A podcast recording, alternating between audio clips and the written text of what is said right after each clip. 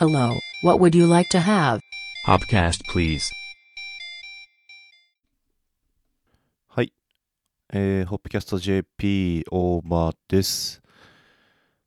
えー、本日は2022年12月25日、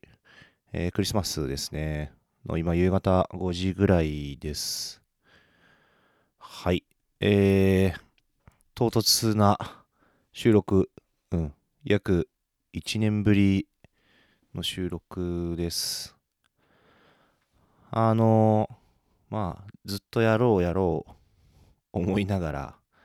ずるずると言って、うん、気づけば1年ぐらい経ってたっていう感じですね。えっ、と、前回の収録が、えーナンバー30、2021年10月31日っていうんで、まあ1年以上経ってますね。えー、多分、レプリカント FM の収録の話とかしてるんで、なんかその前後だったのかなっていう。タイミング的には、えーパシフィックのビールがリリースした直後ぐらいだったかと思います。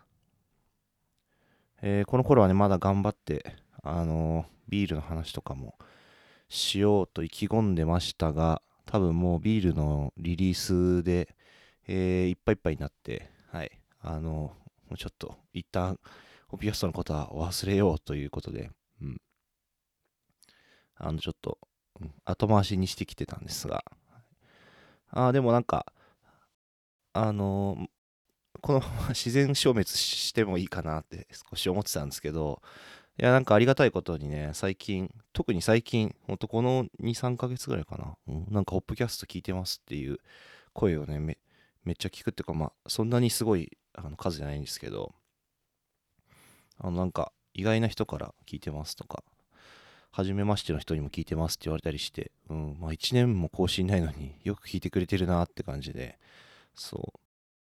まあちょっと僕僕的にも、あのーこれをやること自体は結構、あのー好きなんで、ね、やろうかな、やろうかななんて思いつつ、割とまとまった時間が必要だったりする。まあそういうちょっと自分でハードル上げてる感がありますけど、まあ1本1時間ぐらいいつも撮っちゃうんで、で、編集も1時間、まあ同じ時間以上かかるっていうのを考えると、なかなか、うん。休みの日とかでね、時間が1日暇だったらいいんですけど、うん。まあ、暇な日もいっぱいありましたけど、結構うだうだ寝ちゃったりとか、なんか、なんかやる気にならなかったりして、ずるずるやってないっていう、うん。まあ、ただの言い訳ですね。いや、今日も、まあ、今日はこそは撮ろうと、あの結構前から決めてて、っていうかまあ、先週も、先週こそ撮ろうって思ってたし、まあ、もうちょっと言うと、まあ、11月ぐらいから、あもう、そろそろやろうってずっと決めてたんですけど、ずるずるずるずる来て。まあ、少なくとも年内のうちには撮ろうなと思って、えーなんとなく頭でイメトレしながら、はい、ようやく今日収録始めました。そうで、今日もね、結構あの収録もなんか後回しにしちゃおうかなっていう危機があったんですけど、そう、今日まあ休日で、あのまあ昨日もそんな、ちょっと飲み行ってたんですけど、そんな深酒もしなかったんで、えー8時過ぎぐらいに起きて、うん、何しようかなと思ったんですけど、そう、なんか寒くてね、最近。で、まあ、昨日ちょっとシャワーも浴びずに寝ちゃったんで、まあとりあえず風呂入ろうかなと、えー思って、うん本当はなんかランニングでもちょっと行って、ちょっと汗流して、で、シャワーでも浴びたらいいかなと思ったんですけど、寒すぎて走りに行く気なんか全然起きずに、そう。で、まあ、とりあえず、サウナかなと思って、あのーまあ、例のごとく、えースーパー銭湯に行きまして、今日はね、あの、愉快総会に行ったんですけど、実は先週は、あの、竜泉寺に行ってたので、はい。竜泉寺じゃなくて、今回は愉快総会で、まあ、ちょっとサクッと、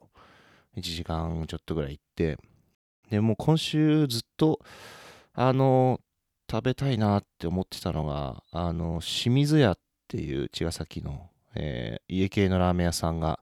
ありまして、このラジオでも話したことあるかな？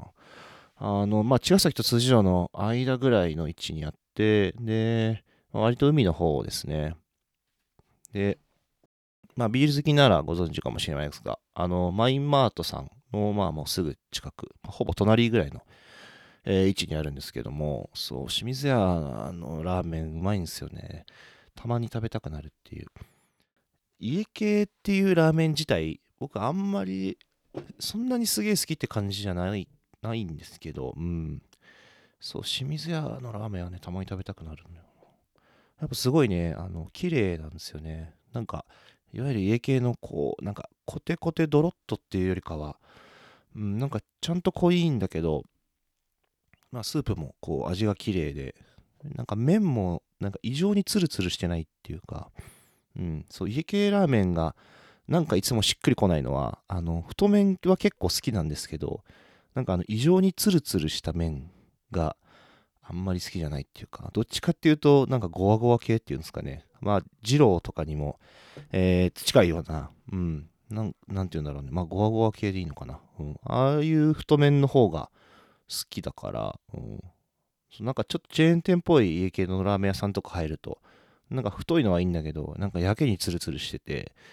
うん、なんかスープが絡まないっていうか、なんていうか、うん、あんまり好きじゃないですよね。うん。なんですけど、まあ、あの、清水屋の絵はね、またなんか絶妙な感じで、うん、ツルツルしつつも、なんなんだ、縮れてるのかな、あれは。うん、なんかこう、絶妙に食感も良くて、はい。あの、麺もいいですし、うん、まあ、あとやっぱなんといっても油がね、綺麗ですね。うん。結構いつも油多めで頼むんですけど、もうキラキラと、はい。あの、オリーブオイルかのごとく、うん、こう透き通った油がね、はい、いっぱいに乗ってくるんですけども、うん、なんか罪悪感が不思議とないっていう、そこがいいところですね。うん。今日はもうね、朝ごはんも食べずに、で清水屋に行くぞと決めて、で、まあ、サウナも行ったんで、サウナ行ったらお腹がすくんで、まあ結構最高のコンディションで、えーっと、臨みました。うん。ラーメン中盛り、味玉トッピング、あと、ライス。そう。清水屋のライスは、え1杯130円なんですけども、あのーなんだろうな、自分で予想スタイルで、でどれだけ持ってもいいんですよね。でも、おかわりはできないっていう、この、結構難しいですよね。どれだけ盛るかっていう。まあ、軽めにするのもいいですし、うん、もちろんもう、なんか、なんだろう、日本昔話的な感じで、大盛りにすることも一応できるという。うん、これ自分で量をね、決めるわけだから、あの、絶対失敗すると後悔するっていうね、あの、うんなんかちょっと試させる、試されるシステムだなと、いつも思いながら、ね、ライスの量が決まってたり、まあ、小ライス、ライスとかそういうオーダーできれば、ね、まあ、そこの量に対してね、ねなんか失敗したなってことはちょっと少なくなると思うんですけど、そう、盛り放題なのに、ちょっとビビって軽めに盛っちゃって、結局足りなかったなっていうのが、えーだなと思いつつ、ね、盛りすぎて、久しぶりに行くラーメン屋さんって、あの、その、麺の量の感じを結構忘れがちっていうか、今日はあの、中盛りにしたんですけど、そう、家系、家系だけじゃないかな。まあ、家系ってなんか、中盛りとか結構難しいですよね。その、普通、中大とか。そこに小とかもあったりすると、うん、なんかその基準が結構店によって曖昧だから、難しいなって思いながら、中で物足りなかったら嫌だなと思いつつ、で、じゃあライスの量でカバーするかなって、えー思いながらも、はい。えーでも中が思ったより多かった時にライスも多かったら結構大変なことになるな、みたいなのを、あの、考えながら、今日はね、えーっと、食べてきました。こんな話をしてるポッドキャストだったかなっていう感じなんですけど、うん。そう、まあ結果的にあの、ライスはね、まあ小さめのお茶碗に、まあ軽く一杯ぐらい。そう、まあ小ライスと普通のライスの間ぐらいかな。の量で、あの、ちょうど良かったというか、かなり満腹でしたね。あの、ちょっと脱線しますけど、あの、まあ、今年の夏で30歳になりまして、ね、この、まあ、やっぱこの2年ぐらいかな、あの、なんか体の変化をね、感じるというか、こうこう1、2年ぐらい前からあの急にお腹がね、あのまあ出てくるようになりまして、いわゆるビールパラ的な感じなんですけど、で、もう二十歳ぐらいからほぼ体重変わってなかったのが、急に5キロぐらい増えて、で、お腹の肉も落ちなくて、うん、ああ、ついにおじさんになったなと、えー思ってて、うん。今もね、あんまり体重変わんないんですけど、そう、ちょっとね、お腹は良く、良くなったというか、あの、そんなに出てないんじゃないかなと思ってて、こ夏にね、あのコロナになってね、4キロぐらい痩せたんですけど、はい、そこからあの2キロぐらいしか戻ってないから、まあ、プラマイでいくとマイナス2ぐらいの感じで、あのうん体重はね、あの維持してるというか、あれなんですけども、あの食べる、食べる量もね、やっぱ変わってきましたね。あの若い子はいっぱい食べるねなんて言われて、僕すごい食べる方なんで、いや、見てて気持ち悪くなるとか、あ、よくそんな食えるねみたいな、いやいや、みたいな、もう体動かしてるしな、普通だろうとか思ってたんですけど、そう、いや、全然そんなことないなっていう、まあ、大人になるとちゃんと食べる量減ってくんだなっていうのを、まあ、今まさに体感してるというか、でもこのね、あの、マックスで食べられる量っていうのは、あのーまあ、そんなに変わってないかなと思うんですけども、あのー食べた後の、その満足感と、あとはその持続性は、あの、だいぶなんだろうな、変わったというか、食べれる量が少なくなったなって思いますね。なんか、例えば、コンビニのおにぎりとか、あの、昔だったら1個食べても、もう1個目はなんか農家みたいな。2個目か3個目ぐらいからやっと食べた気になるみたいな感じで。で、まあ、朝ないし、昼に食べても、もうなんか12時間もすればちょっとお腹空いてくるみたいな感じだったんですけども、まあ、最近ね、朝に例えば、ね、お腹が空いてる時におにぎり1個食べたら、まあ、昼まであんま腹減らないですもんね。うん。昼飯もなんか並盛り、いわゆる並盛りの弁当1個ぐらいだったらもう、ね、全然もう夕方腹減っちゃって仕方なかったんですけど、あなんか夕方ぐらいまでね、別に普通みたいな感じの時も結構あります。まあ普段は大盛りぐらいは今も食べてますけど、で今日、今日もね、あの、まあ中盛りにライスっていう感じで、まあ、まだ若い頃の、若い気持ちで、えーラーメン食べて、まあ、食い、食べきれないような量じゃないんで、あの、まあ食べ終わった後は、ああ、満腹だなって感じだったんですけども、えーっと、まあ12時ぐらいに食べて、今5時半なんですけど、まだ全くお腹が空かなくて、うん、夜ご飯もいらないかもなって思うような、この満腹感。はい。いや、昔だったらもう多分腹ペコでもう一回ラーメン食べたいなとか思ってたよなと。うん。まあそういう意味で少し年取ったのかなっていうのをね、日々体感しております。あそう。で、なんかこんなラーメンの話で10分ぐらい話してて、まあいいかな。で、そう。で、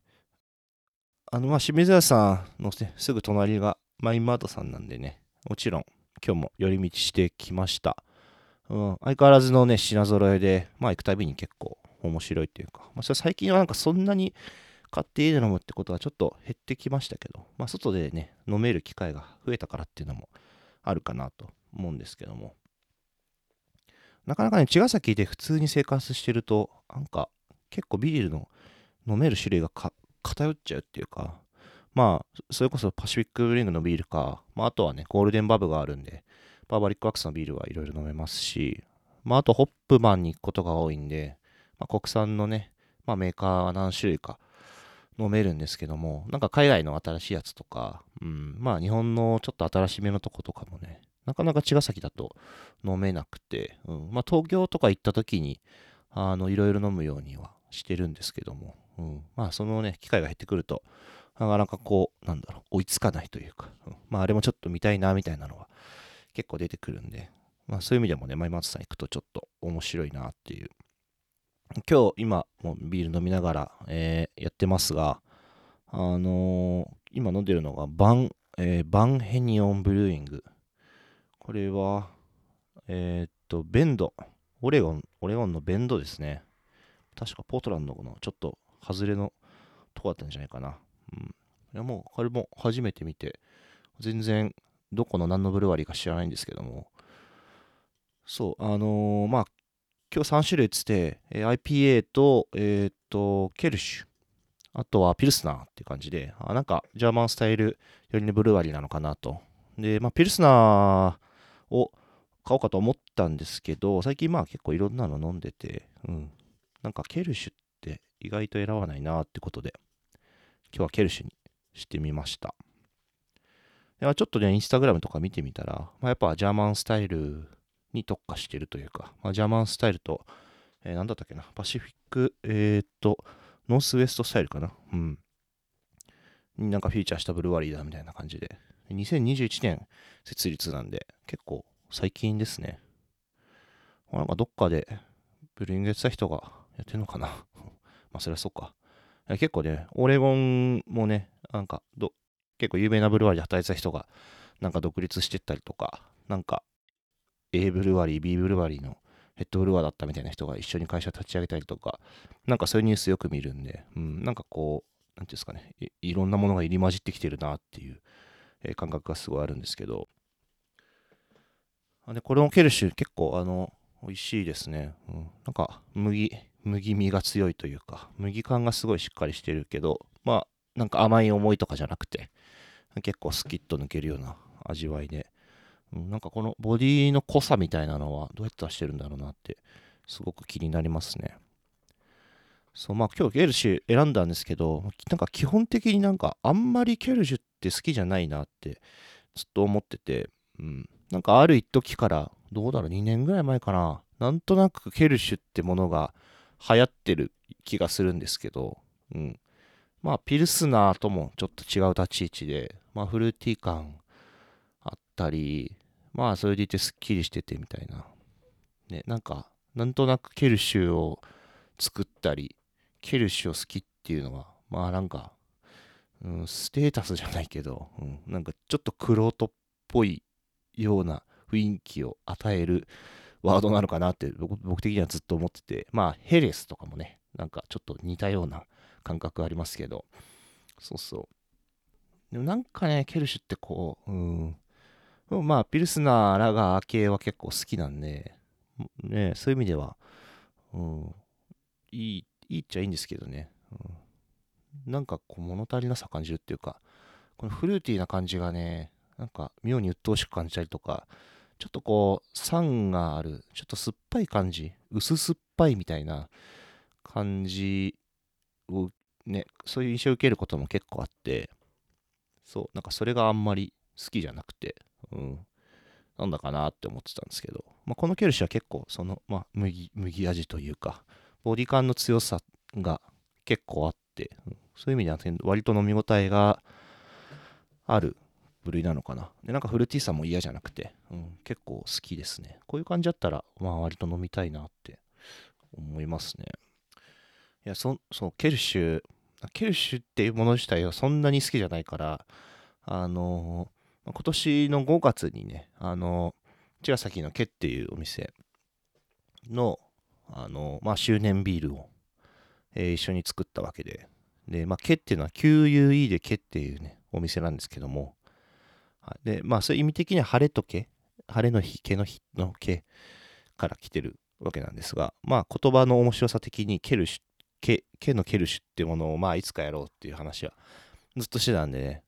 あのまあ、今年の、まあ、周年ビールはね、ケルシュを作ろうということになったんですけども、その、そんなにケルシュを好きじゃないから、なんか、美味しいケルシュって何なんだろうとか、どこに落とし込んだら自分も納得するかなみたいな感じでね、あの結構考えましたね、その時は。うん。まあなんか、その、ものすごい、こう伝統的な感じで、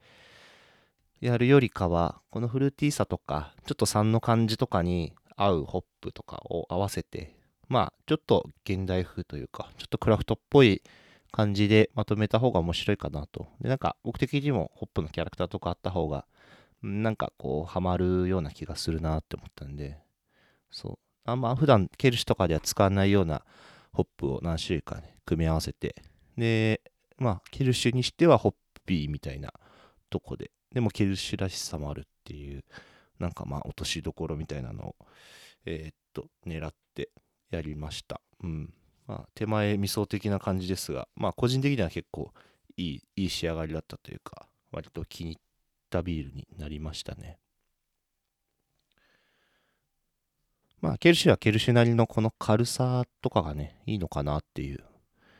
まあ、特に暑い時期とか、まあ、茅ヶ崎とか結構湿度も高いんで、うん、なんか、ラガービールも時によっては結構重く感じる時があるので、そういう時にはね、ケルシっていうのは、まあ、一ついい飲み物なのかなと思います。そうで、今日、そのマインマートにね、あのー、行って、ちょっと嬉しかったことは、まあ、あのパシフィックのビールもね、置いていただいてて、まあ、それもすごくありがたく。で、長野のね、松本ブルワリーのビールも置いてありますと。で、えー、っとね、最近、伊勢に誕生した、えー、と、秘密ビール。秘密ビールでいいのかな？うん。そう、秘密のね、ビールもね、置いてあるんですよね。で、多分、まあ、リリースされたのが、せえー、今月？先月ぐらいかな？多分11月末ぐらいだったと思うんですけど、で、まあ、それ以来ね、の、まあ、今だったんで、まあ、置いてあるの知らなくて、あ、秘密並んでるなと。そう。まあ、秘密ビールが買えるってこと自体もちろんね、嬉しいことなんですけども、そう、あのー、実はね、秘密ビールのオーナーの矢吹くんと、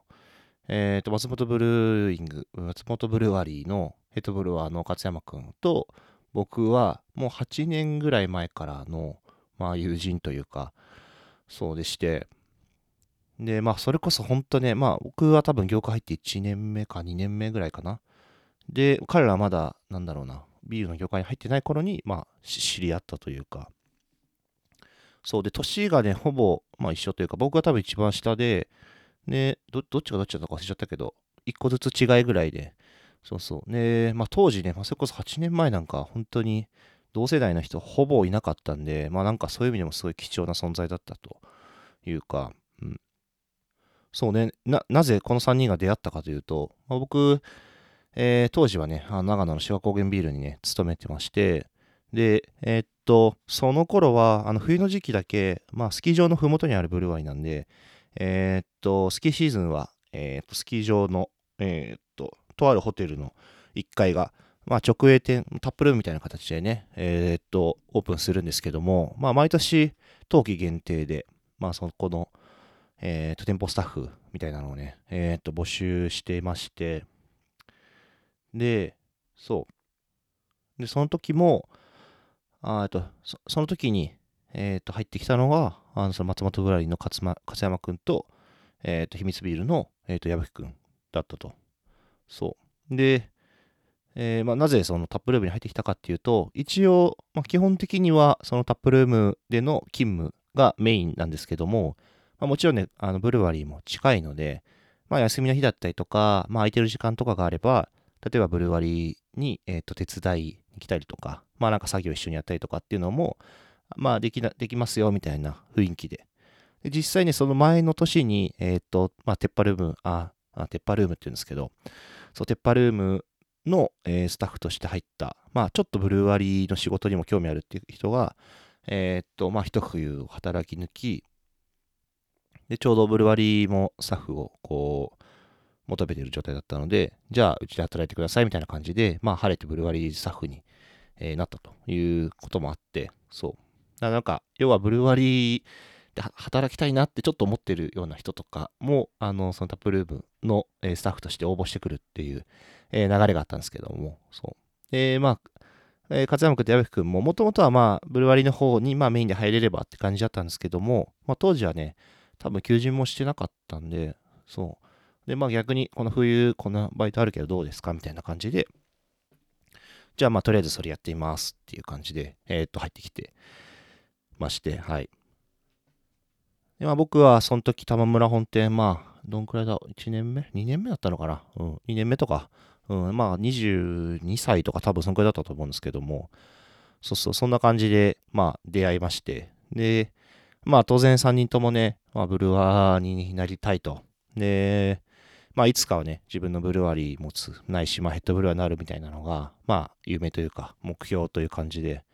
そう。まあ年が近かったのもあってね、あのちょいちょい、なんか休みの日飲んでもらったりとか、まあお店の方にね、飲みに行ったりとかっていうのをね、一冬、えー、やりまして、そうね、まあ結果的にね、あの、春のタイミングで、2人ともまあ卒業で、なんか、ブルワリー残ってっていう感じではなかったんですけども、えっ、ー、と、まあその後、それぞれ、あのー、まあ、あのー、県内、なんかちょうど長野県内か、両方とも。長野県内のね、あのブルワリーで、えっと、仕事をできるようになるってことが決まりまして、うん。まあ、一冬越えて3人とも晴れて、まあ、別々のブルワリーですけど、あの、勤務をしていたと。で、まあ、当然イベントとかね、出張先で結構会う機会も多くて、まあ、年もね、近いんで、まあ、なんとなく切磋琢磨的な関係だったかなと。うん。まあ、結構プライベートでも遊んだりしつつ、そう、まあ、いつかね、自分たちでブルワリーやろうみたいな感じで、そう。で、そう、まあそんな感じもあって、で、まあ最初、勝山くんが、えー、まあ、松本ブルワリーの、ま、立ち上げから、えー、ずっと手伝ってて、で、自社工場ができるタイミングで、まあヘッドブルワーっていう形で、えっ、ー、と、まあ就任したわけで、僕はまだその頃、長野にいたかな。うん。だまあ一足お先に、ね、ヘッドブルワーという立場で、まあビールを作ったりとかしてて、おお、なんかすごいなと思いつつ、うん。で、まあ、後に続くかのごとく、僕もまあ地元に帰って、で、まあ、パシフィックブリングをオープン、えー、したわけなんですけども、そうね、その頃、矢吹くんは、あの、ちょっと前後するタイミングで、えっ、ー、と、長野の勤めてたブルワリーを退職して、えっ、と、まあちょっと、独立前のもうワンステップみたいな感じで、あのー、喜ビールにね、えっ、と、入社しました。うん。なんで、まあ僕も湘南戻ってくるタイミングだったんで、まあ割と近いっていうのもあって、まあ前よりはね、会う頻度とかも増えて、まあお互いちょっと独立準備中の期間とかもかぶってましたんで、結構、あの情報交換みたいなのをね、あの結構密にしてまして、それで、去年の秋かな？去年の秋ぐらいかな？多分、あの準備を本格的に始めるってことで、矢吹くんが、えっ、ー、と、喜びで退職して、で、まあ、地元である伊勢にね、えー、と、戻ったと。で、まあ、去年の9月っていうと、僕らちょうど免許が降りたぐらいで、まあ、ビールバタバタと、えー、作り始めたと。うん。で、まあ、この、この1年はね、結構、頻繁に連絡取ってて、そう、まあ、本当会社の作り方とか、まあ、銀行融資とか、うん。まあ、ブルワリーの機材の選定とか、うん。まあ、税務署絡みのね、書類云々みたいなの。そうそう。まあ、秘密ビールは、まあ、その矢吹くんと、もう一人、えっと、佐々木さんっていう、こちらも、なんか、あ、言っていいのかな？多分大丈夫だけど、言っていいのかな？うん。あの、もともと伊勢門屋、伊勢門屋バックシュで、えっ、と、働いてた方で、まあ、二人ともね、かなり経験のあるブルワリ、ブルワーなんで、まあ、そんなに、あの、僕からできることも、そんな多くなかったですけども、まあでも結構ね、あのー、なんか慣れないところは、情報共有しながら、あの、一緒に準一緒に準備してきたっていうか、そうそう、まあなんか、お互いサポートし合いながらやってきたような感じで、そう。まあちょうど1年、丸1年ずれぐらいで、今年の、えー、9月か10月ぐらいかな。ね、秘密ビール醸造開始になって、で、まあ先月、あの、ちょうどビールがリリースとなり、で、まあ今日マイマートに行ったら、その秘密ビールも並んでて、そう。で、気づけばパシフィック、えー、秘密、えー、松本ブルワリーと、あの、ついにね、あの3人のビールが、あのー、一つのお店にね、並ぶようになったなという、そう、まあもう8年、そう、ちょうど8年ぐらいね、経ったみたいなんで、うん。まあなかなかね、一朝一夕じゃいかないようなことだったんだなっていうのは、まあ振り返ると思いますし、まあ逆にね、言うと、まあ8年間、ちゃんと頑張ってきたら、なんかやろうと思ってたことって結構できるんだな、みたいな。うん、なんか、すごい嬉しいですね。なかなか大人になってからそうやって時間かけて何かに挑戦したってのは、どうだろう。まあ、初めてでもないけど、うん、まあ、やっぱ結構大きいことですもんね。独立して開業するっていうのは。うん。なんかちょっとした資格を取るとか、なんかそういうのはちょこちょこありましたけど、うん、学生時代とかもね、なんかそんなに長期で何かに取り組むって、どうなんだろう、スポーツとかやってると、もしかしたらあるのかもしんないけど、うん、なんかその、なんだな、こう、多分20歳になるぐらいまでって、なんだろうな、その体、なんだろうな、体面も、体面、まあ、体もこう成長していく、まあ、単純に身長が伸びたりとか、ね、筋肉量が増えたりとか、まあ、大人の体になっていく。っていう成長軸もあるから、なんかその、例えば10年続けてることでも、その自分の努力でもちろん成長してきた部分もあるけど、まあ単純に体が大きくなってできることが増えたみたいなのも結構あるような気がして、うん。ただまあ大人になるとね、その体という資本みたいなのは、あの、すでにある意味一定というか、なんで、なんかその努力した部分がこう純粋に現れてくるっていうような感覚があって、うん。まあそれで言うとね、この独立開業みたいなのっていうのは、まあ8年間、僕で言うと10、まあ、10年、9年ぐらいかかったかな。うん。9年ぐらい、なんかビールの会社に身を、ビールの業界に身を置いて、まあいろんなことやってきて、まあようやくその会社を持ったり、ビールを作ったりっていうのができるようになったんだなっていう、うん、なんかそんなのをね、今日実感しましたね。そう、うん。そう、それはなんか、30歳の誕生日、まあ、今年夏に迎えた時も、なんか結構似たようなこと感じてて、うん、なんか、まあ30歳って一つ節目で、うん、20歳の頃から、まあ、10年と、うん、どんな10年だったかなって、まあ、振り返ってみると、まあ、それはあっという間というか、いろんなことあったけど早かったなっていう感覚もあるんだけど、もうちょっとよく考えてみると、まあ、結構10年長いよなっていう。うん、そう。まあ、実際、例えば21歳、22歳の時のこととかも思い返すと、うん、なんか本当に一歩一歩進んでいかないと、30歳ってなかなか遠い道のりだなっていう感じがあって、うん。で、まあ、それこそね、ビールを僕は二十歳からやってて、まあ、10年経って、やっとビール会社ができてっていう。でも10年ぐらい時間がないとできな、できないんだなっていうのも、うん、そう結構思ったし、まあ、逆に言うとちゃんと時間をかけて取り組むと、まあ、結構いろんなことできるんじゃないかなっていう、まあ自信じゃないですけど、うん、なんかそういうのにも、そういうことも思いましたね。そう、なんかまあ急にね、サッカー選手になるとかはもう無理だと思いますけど、うーん、なんか全く今やってることと別のことに挑戦したいなって思って、うん、それは、あの、急にはできなそうだなっていうのは、もう分かってきたっていうか、うん。で、逆に、まあ、きちんとね、準備して、コツコツやっていくと、うん、まあ5年とか10年かかるかもしんないけど、まあそれなりの、それなりのものがきちんとできるんではないかっていう、うん、なんかちょっと同じ話の繰り返しになっちゃってますけど、うん。そう、なんかそんなことを思って、うん、じゃあまあ、ね、もう、じゃあビールの仕事始めたから、一生この仕事でいいやとは、あんまり思ってなくて、うん、まあ、今はもちろん全然楽しんで続けてきますけども、まあ体力的にも、まあ、あとはなんかアイディアとかセンスとかの部分もそうだし、なんかそういう意味ではね、なんかこう一生続けられる仕事でもないなっていうのは思ってまして、そう。で、まあまあポジティブな意味でね、あの、いろいろやりたいこといっぱいあるんで、うん、でも、なんだろう、まあ趣味で良ければ、ね、ちょっと遊びでやるとかでいいんですけど、まあそれを仕事にしたいとか、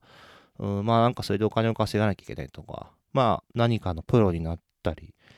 ちゃんとしたいって思いがあったら、まあそれは、まあコツコツ今から準備していかないと、じゃあいざ40歳とかになった時に、急にやろうと思ってもなかなかできないんじゃないかなっていう。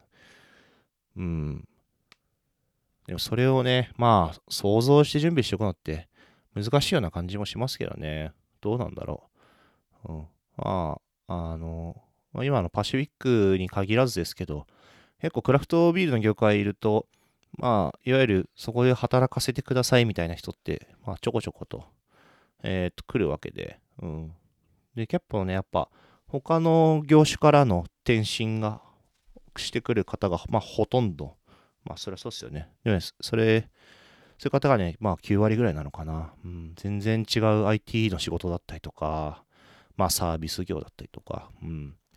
で、まあ、長年ビールが好きでっていう人もいますし、本当に1年間ぐらいビール飲んでもうすごいハマって、で、ちょっと人生を置き換えようみたいな感じで、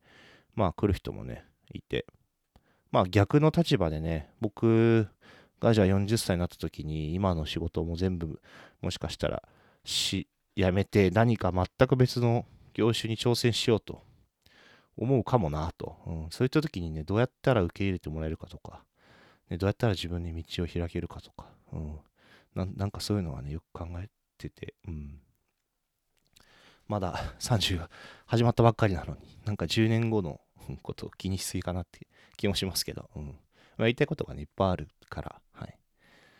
うんまあ、それ考えると楽しいことなんで、まあいいいいんですけど。はい。ちょっと今ビールをね、あの、取ってきました。えー、次開けたのは、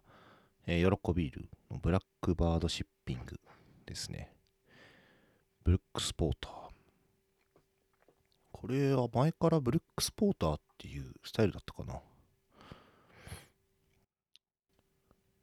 ね、ちょっと細かいこと全然調べてなくて、あれなんですけど、うまいです。ロースト感と、なんだろうな、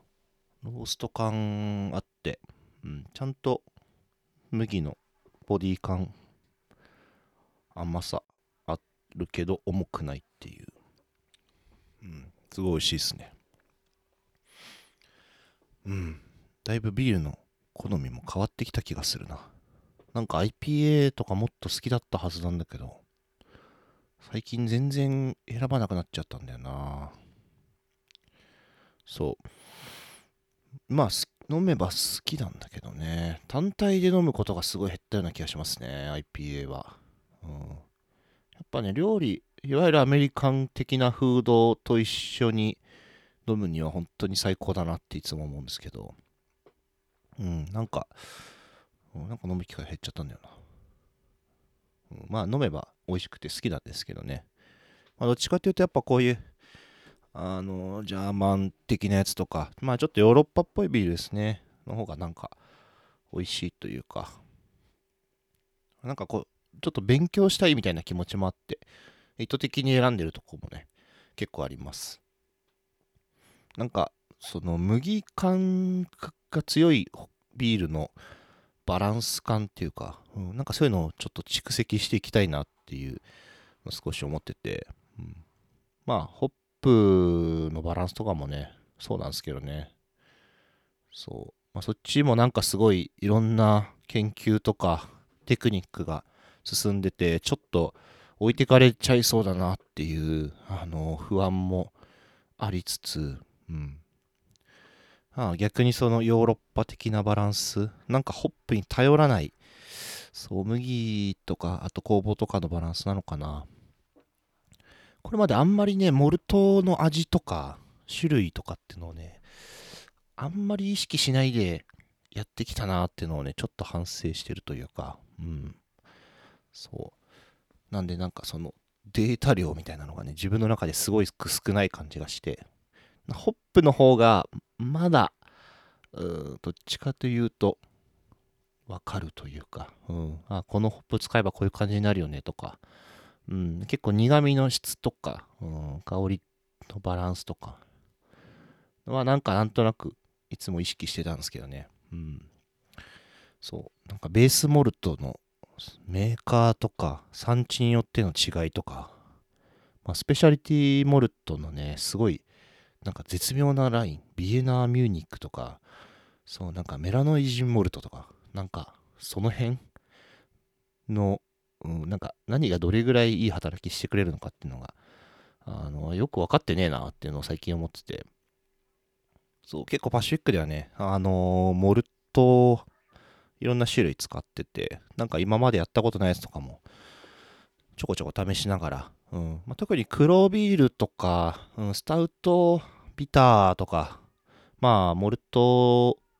多めでちょっと色がついてるようなスタイルはね、その辺のモルトの試しがいがあるというか、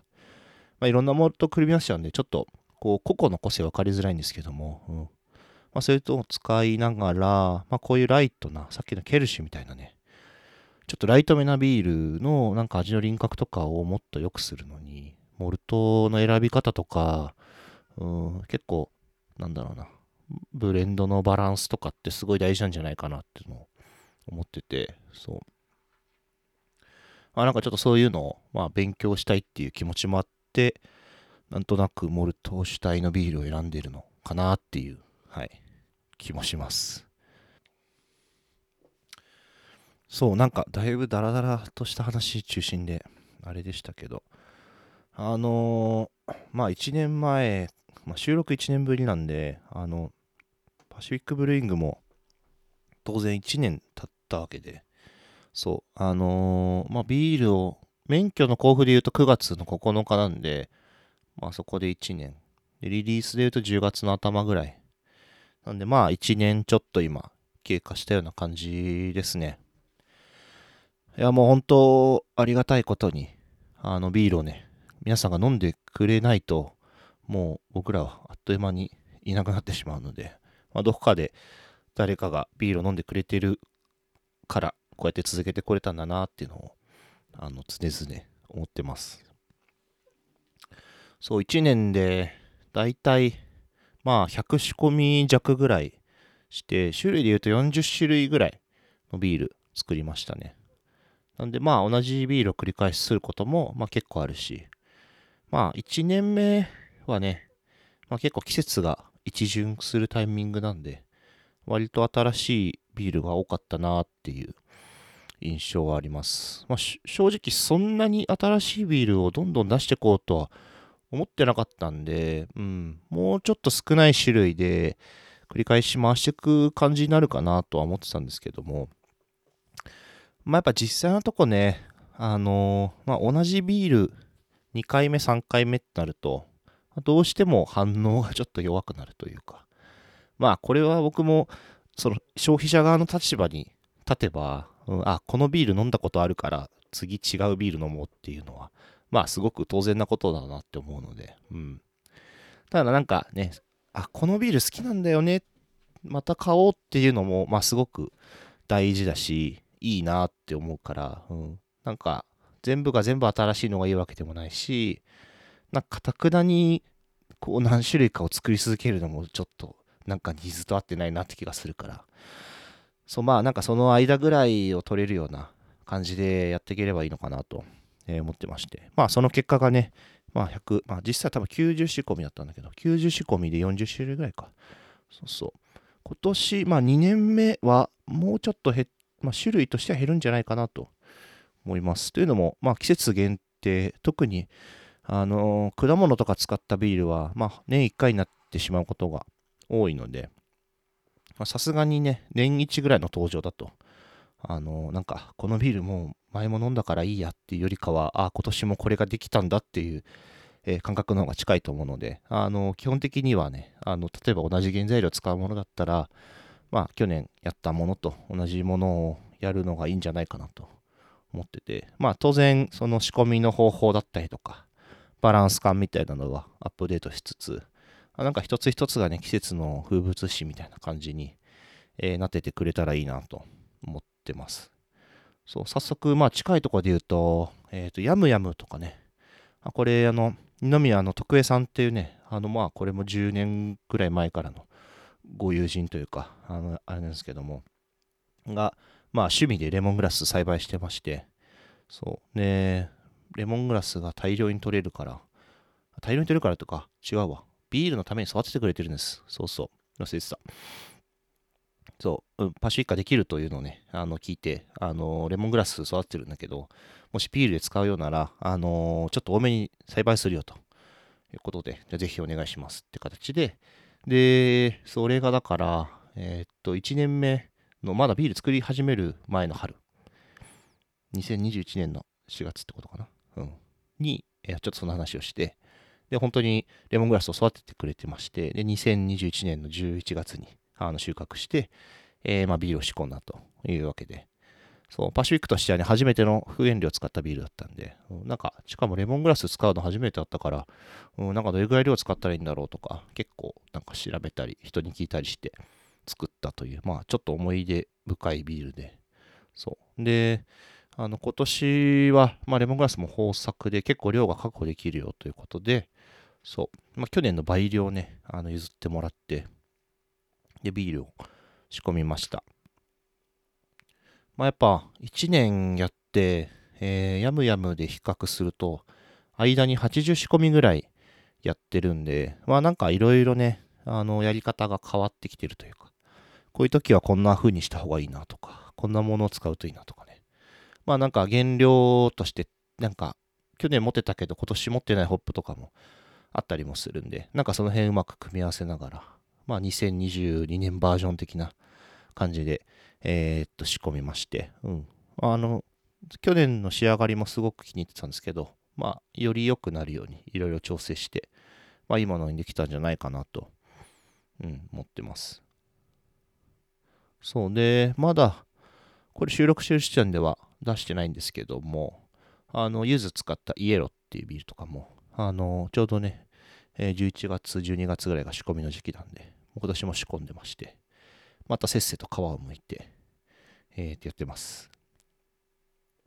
そう、こっからね、結構柑橘のシーズンがね、続きますんで、うん。去年やったので言うと、みかんを使った果汁とか、とイオカン発作使ったシトラッシュとかね、その辺が出てくるわけなんですけども、まあ今年もね、あの、無事に原料を確保できそうだったら、ちょっと挑戦してみようかなと、うん、思ってます。そう、なんかちょっとまた脱線気味ですけど、はい。そう、まあ、ワシックね、1年やって、まあ、ビールは本当にね、いろんなものを作らせてもらって、で、まあ、自分で考えたのも、まあ、自分で考えたというか、自分だけで考えたのも結構あるし、まあ、お店とか、そう、人とかとコラボみたいな形で、えー、っと、いろいろやりましたね。うん。そう、一応ね、1年目は自分の中でちょっとルールを課していて、あの、ブルワリーとのコラボは、えー、っと、やらないと、うん、いうルールをね、あの、実は設けてました。まあ、ちょっとサノバ・スミスとのコラボは、ちょっと絶妙なラインなんですけども、まあ、サイダリーというのと、まあ、ちょっとコラボのやり方が、まあ、いわゆるコラボ的なものとはちょっと違ったから、まあ、それはそれで面白いかなっていうので、まあ、思い切って挑戦してみたんですけども、そうまあ、ななぜやらなかったかというと、あのなんかパシフィックというスタイルがね、あのまだ確立してない中で人とビール作ってもなんかあんまり面白いものにならないかなという。まあブルワー、ブルワリーがね、一緒にビール作れば、まあ失敗は、失敗する確率も減りますし、まあ話題性もあって、まあ面白いっちゃ面白いんですけどね。なんか本当はね、そのお互いの得意不得意みたいなのを、こう、まあある程度明確にして、で、なんかお互いがその一人の時じゃ挑戦できなかったようなものとかに、なんか挑戦できるような、そのビール作りになるのが、まあ一番いい形なんじゃないかなと、えー、思ってて、うん。まあそれで言うとね、まあ私始めたてで、まあなんかこどんなビールを作りたいかとか、まあ得意なスタイルだとか好きなスタイルだとかっていうのは、まあある程度、ね、言葉ではありますけど、まあ正直自分でもこう、ど、どんなブルワリーになっていくのかっていうのは、まあ、ちょっとわからないなって思いながら、えー、っと、やってましたので、うん。あまあ今の状態で、え、やってもあんまり面白いものにならないだろうなっていうので、そうそう。それでまあ1年は、えー、コラボはなしと、うん、してたんですけども、まあブルワリーという立場じゃない人たちとやるのは、まあ、逆にいい刺激になるかなと思ってて、まあ、飲食店さんのね、まあ、いわゆる終電ビール的なものもそうだし、えー、まあ、僕らで言うと、グルービーっていうね、あの、美容師、あ美美容室とのコラボとか、もうなんかちょっとやっぱ違った角度でビールに取り込める、取り組めるっていうか、まあ、あとはねレフリ、レプリカント FM さんとの飲む練習とかも、うん。そう、なんか意見を交換するポイントが違うから、僕らがどんなブルワリーであるかっていうよりかは、うん、なんかどんなプロダクトを一緒に作るかみたいなとこにあの集中できるから、うん、なんかそういうコラボはすごくいいなと思って、うん、そう。結構いくつか、えーやってきましたね。で、まあもちろんブルワリー同士のね、コラボっていうのはね、あのー僕もすごく好きというか楽しいなと思ってて、で、もっと言うと、まあやっぱ一人でずっとやってると、うん、なんか自分の世界に入り込んでっちゃうっていうか、なんか視野もちょっと狭くなるし、なんか、あーんちょっとルーティン化してきちゃうっていうか、うん、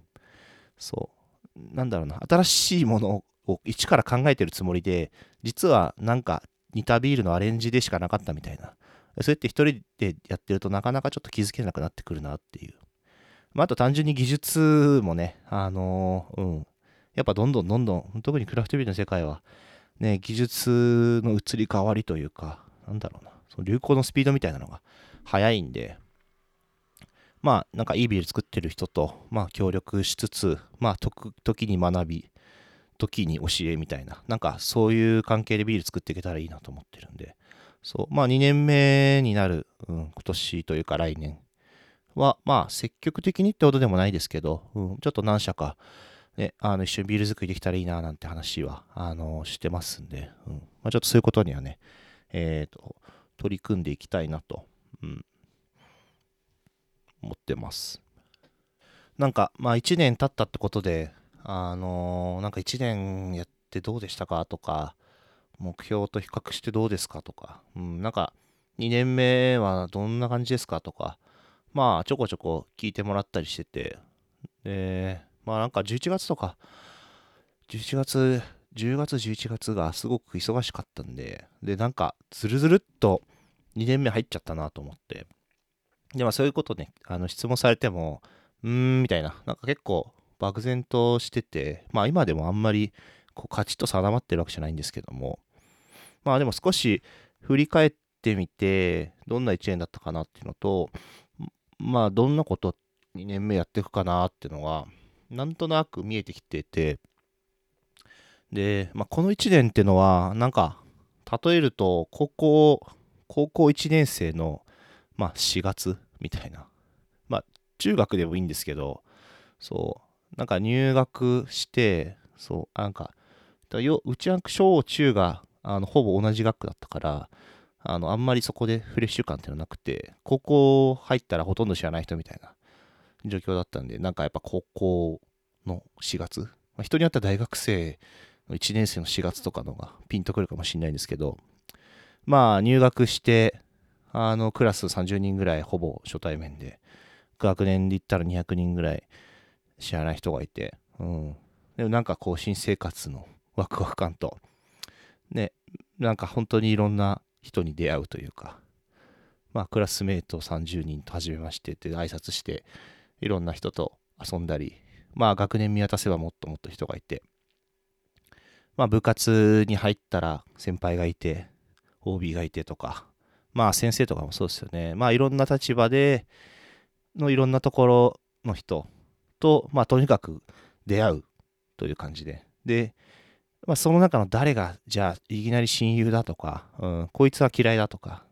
なこの子と付き合おうとか、うん、多分まあ4月ってあんまりそこまで発展しないんじゃないかなと。なんかちょっとお互いがお互いを探り合うような感じで、まあそれを楽しむような、えー時期なのかなと。うん、で、まあパシフィックの今年の1年ってのも、うん、まあなんか本当その高校1年の4月みたいな感じだなと思って。やっぱまあ始める前からね、知ってる人とかももちろんたくさんいますけど、まあ、やっぱ始めてから出会った人っていうのもものすごいたくさんいて、まあお店の人とかももちろんそうだし、まあお客さんもそうだし、うん、まああとはなんだろうな、そのお客さんとお店の間というか、うん、まあそれこそね、一緒にビール作ったような人たちだったりとか、うん、まあとにかくいろんな人と出会い、うん、新しい友達が増え、で、まあちょっと自分の世界もこう広がっていくような感じで、うん。まあすごく楽しいし、なんかまあ嬉しいことですよね。人と、ね、大人になるとなかなか友達とか増えないから、うん、そういう意味ではすごくいいなと思って、うん。でもなんか、今、急に僕はもうこういうスタンスなんでって感じで、なんか何かをシャットアウトするつもりもないし、うん、なんか誰かにべったり張り付くようなつもりもないし、うん、まだまだまだ自分がどうなっていきたいかっていうのも曖昧なところがあるから、うん、なんかそれはこう少しゆっくり楽しみながらやっていければいいのかなっていう。まあそれで言うとだから2年目どうしたいですかっていうと、まあ高校生活に例えと、高校生活に例えるの、これ正しいのかわかんないんだけど、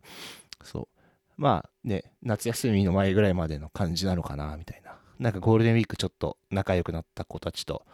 遊びに行ってみたりとか、もしかしたら、なんだ、体育祭とか、文化祭とかあんのかな？うん、とか、なんか一泊二日旅行があったりとか、そう、まあ部活ではね、こ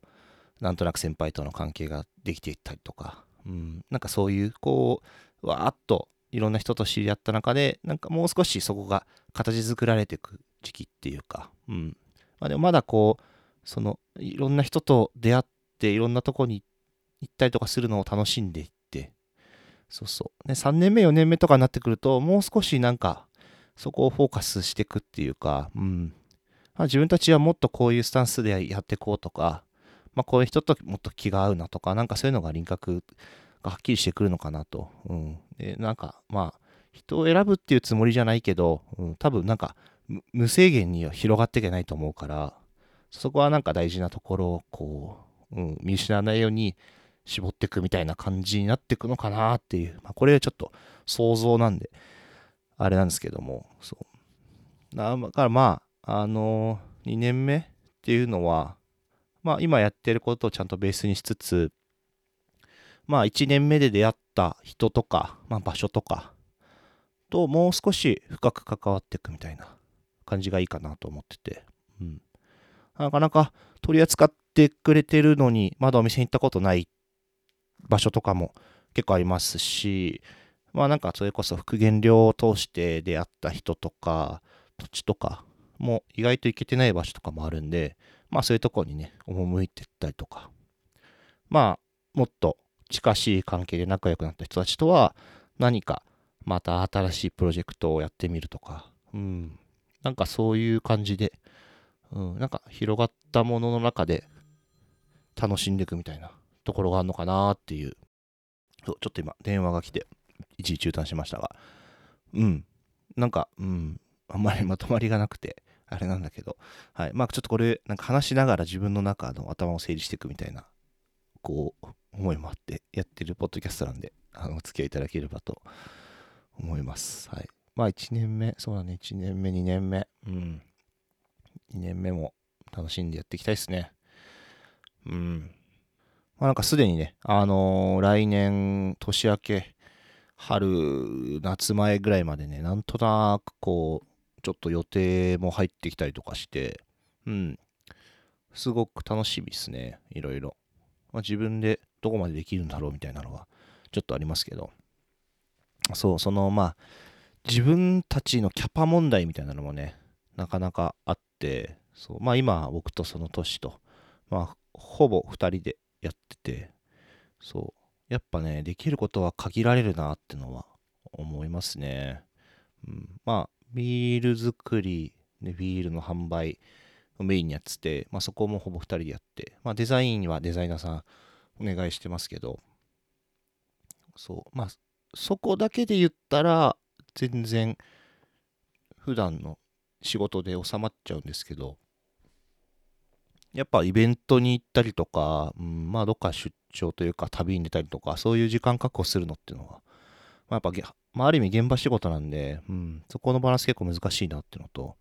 まあ行くだけやるだけは結構簡単なんですけど、まあゼロから一緒に何かを作ったりとか、それを運営していったりとか、うん、なんかそういうのは結構頭使うっていうか、なんとなくやるのは結構簡単だけど、まあ、それを一個一個本当にいいものにしていかないと、なんかあんまりやる意味ないなと思ってて、で、それをやるには、まあ結構ちゃんと時間必要だし、エネルギーも使うなっていう。うん。まあだから僕で言うと、ビールを作って考えながら、うん、それをどう売っていくか、どんな場所で出していくかとか、さらにプラスアルファで、なんかそういうイベントごととかあると、うん、結構頭の中が散らかっちゃったりしてね、なかなか、こう、うーってなる時もありますけど、うん。だからまあなんかそんなになんか無理してね、何でもかんでもやるのもちょっと違うなってのには、あの、気づけた一年だったというか、うん。ちゃんと、その、なんだろうな、無理のない範囲って言ったら変なんだけど、うん、まあ一個一個やることに対してちゃんと責任を持って、本当に100点というか、もう本当言えば120点みたいな成果を出していかないと、出していきたいなっていう、うん、感じはしますね。まあ80点でも世の中の人は満足するかもしれないけど、まあ、それずっと続けてると、まあ80点の集団になってしまうというか、なんかそれはすごくもったいないなっていうか、うん、なんかちゃんとやれば120点出せるような環境があるからこそ、うん、そう、一個一個がね、そう、120点でありたいなと。うん。なんか、久しぶりだったんで、どうなんでしょう。ちょっと後で聞き直してみて。うん。とりあえず、こんな感じかな。リハビリ収録。次はいつになるのか、ちょっとわかんないですけど、うん。あのー、こんくらいの頻度でやれたらいいなっていう宣言するといつもうまくできてないんで、うん。そうですね。次はいつかわかりませんっていうことにしておきます。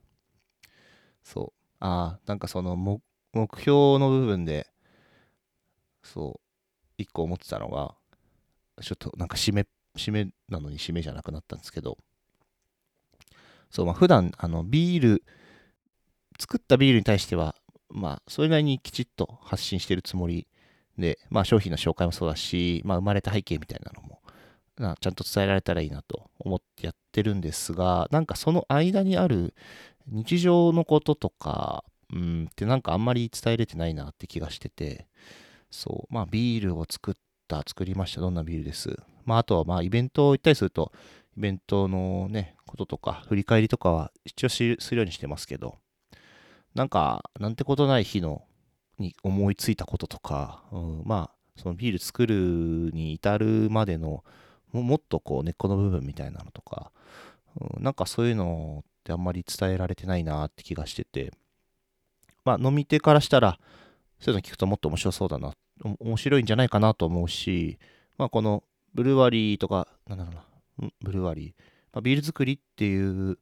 ものに興味を持ってる人にとってても、なんかその仕事がどんなものなのかとか、うん、まあ異業種の人からしてもね、ど、どんなもの、どんなことを考えてどんな暮らししてるんだろうとかって結構、うん、まあ面白いんじゃないかなっていう気がしてて、うん。なんか、なんかね、そういうのをやりたいなと、うん、少し思ってます。本当はこの冬には何かをやろうと思って考えてたんですけども、なかなか、なかなかできなかったですね。うん。そう、なんか SNS で発信するのもいいんだけど、なんか急に日記みたいな話をしても面白くないかなって気がしてて、まあ、ある意味、このポッドキャストは、うん、そういう役割の一つでもあるんですけども、一応人格的には、パシフィックブルーイング、パシフィックブルーイングのアカウントではなくて、うん、まあ、オーバーリックとしての、こう、視点からの発信中心になっちゃうんで、もうちょっとこう、パシフィック寄りの、うん、発信の仕方みたいなのを、なんか、考えたいなと思ってます。はい。そんなことも始めたら、このホップキャストも本当に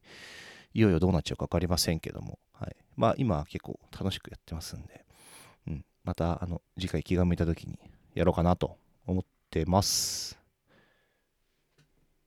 はい。じゃあ、久しぶりの収録でしたが、これで終わりにしたいと思います。さようなら。